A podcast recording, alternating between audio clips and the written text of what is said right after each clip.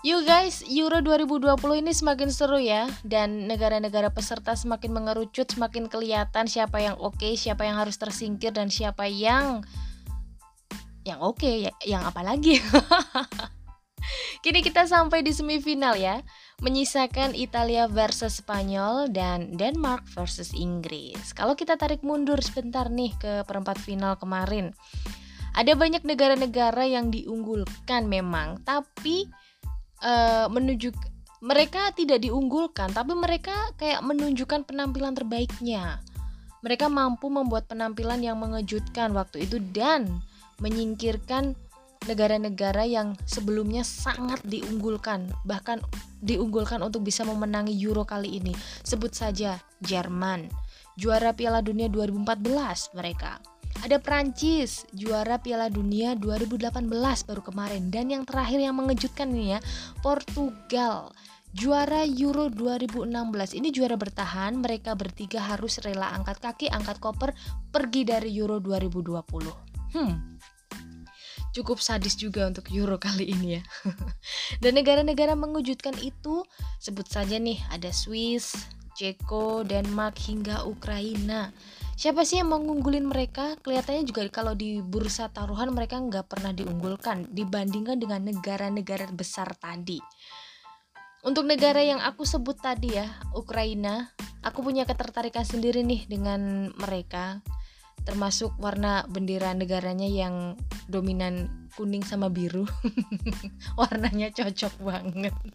Ukraina mengalahkan Swedia 2-1 lalu berhadapan dengan Inggris di perempat final ya tapi harus kalah 0-4 nah ini aku nggak tega kemarin nontonnya waktu masih 0-3 golnya 0-2 ya ini golnya Maguire itu langsung aduh nggak kuat deh udahan aja.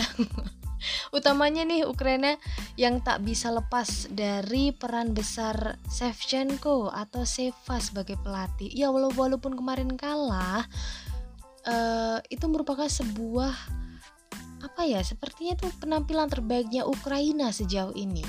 Jika kamu angkatan 90 ya, gengs, tentu nggak heran dong dan nggak akan bertanya-tanya lagi dengan siapa sosok yang bernama lengkap Adri Nikola Jovic Shevchenko ini aduh nama sana itu emang bikin belibet lidah ya sini bahas, belajar bahasa Rusia aja nggak bisa-bisa Gak hanya sukses uh, sebagai pemain, Seva juga tergolong bertangan dingin menjadi pelatih. Meski Ukraina harus terhenti di babak perempat final, tapi jangan salah, ini merupakan pencapaian besar uh, yang bisa menjadi sejarah terbesar pula bagi timnas Ukraina di kancah turnamen internasional. Sebelum kita bahas uh, Seva sebagai pelatih, kita mundur lagi nih di zaman-zaman dia masih jadi pemain, masih unyu-unyu ya. Sekarang udah jadi om-om.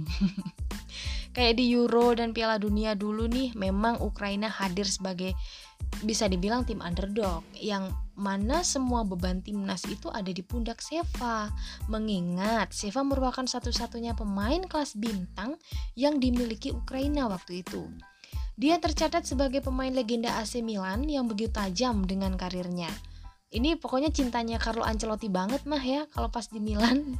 Banyak banget pencapaian-pencapaian yang telah dia raih semasa menjadi pemain. Yang pertama nih, uh, dia adalah kapten pertama yang membawa Ukraina lolos ke Euro.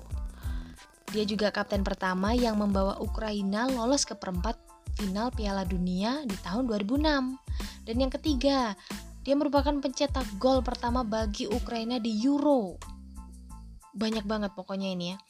Pencetak gol terbanyak Ukraina se sebanyak 48 dari 111 kali main. Memiliki koleksi gol 48 ya. Dan yang terakhir saat dia menjadi pemain, Seva adalah pemain Ukraina satu-satunya yang meraih Ballon d'Or di tahun 2004 dan tentunya masih banyak pencapaian lagi seperti top skor di sana sini dan juga uh, banyak untuk pencapaian-pencapaian pribadinya ya. Seva lantas memutuskan gantung sepatu di usia 36 di tahun 2012 setelah Euro 2012 waktu itu selesai. Karena kebetulan waktu itu uh, Euro juga main di Polandia dan Ukraina mereka berdua sebagai tuan rumahnya. Nah sebelumnya nih dia sempat nolak tawaran jadi pelatih timnas di November 2012 karena waktu itu Seva lebih tertarik untuk main politik aja. Aduh, pemain sepak bola atlet ternyata juga bernafsu yang uh, bermain bermain politik di sini. Jadi ada cerita menarik nih di karir politiknya. Waktu itu Seva sempat maju ikut pemilu di tahun 2012. Nah, meski hasilnya lumayan, tapi waktu itu Seva tetap saja gagal meraih representasi parlemen. Gagal berpolitik, Seva lantas balik lagi ke dunianya yang telah membesarkan namanya, yaitu sepak bola. Namanya juga jodoh ya, pasti juga kembali lagi kayak Seva ini. Dia awalnya menjadi asisten pelatih Ukraina yaitu uh, Mikhailo Formenko di Euro 2016 dan tak lama kemudian dia langsung dipercaya sebagai pelatih utama karena Ukraina gagal total di Euro waktu itu. Jadi uh, aku dulu pas Seva diumumkan jadi pelatih utama sempat kaget juga ya. Ya mungkin ada senengnya waktu itu karena legenda uh, bisa mengabdi ke negaranya sebagai seorang pelatih timnas. Tapi ya ada ragunya pula karena karir kepelatihannya pun juga belum matang dan belum teruji waktu itu. Tapi anggapan itu ditepisnya dengan penampilan Ukraina di Euro 2020 ini. Semua sudah terbukti di sini ya.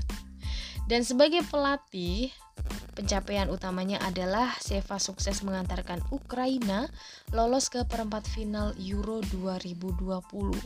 Nah, meski harus angkat kompor setelah dikalahkan Inggris, tapi ini merupakan catatan luar biasa bagi seorang Andriy Shevchenko.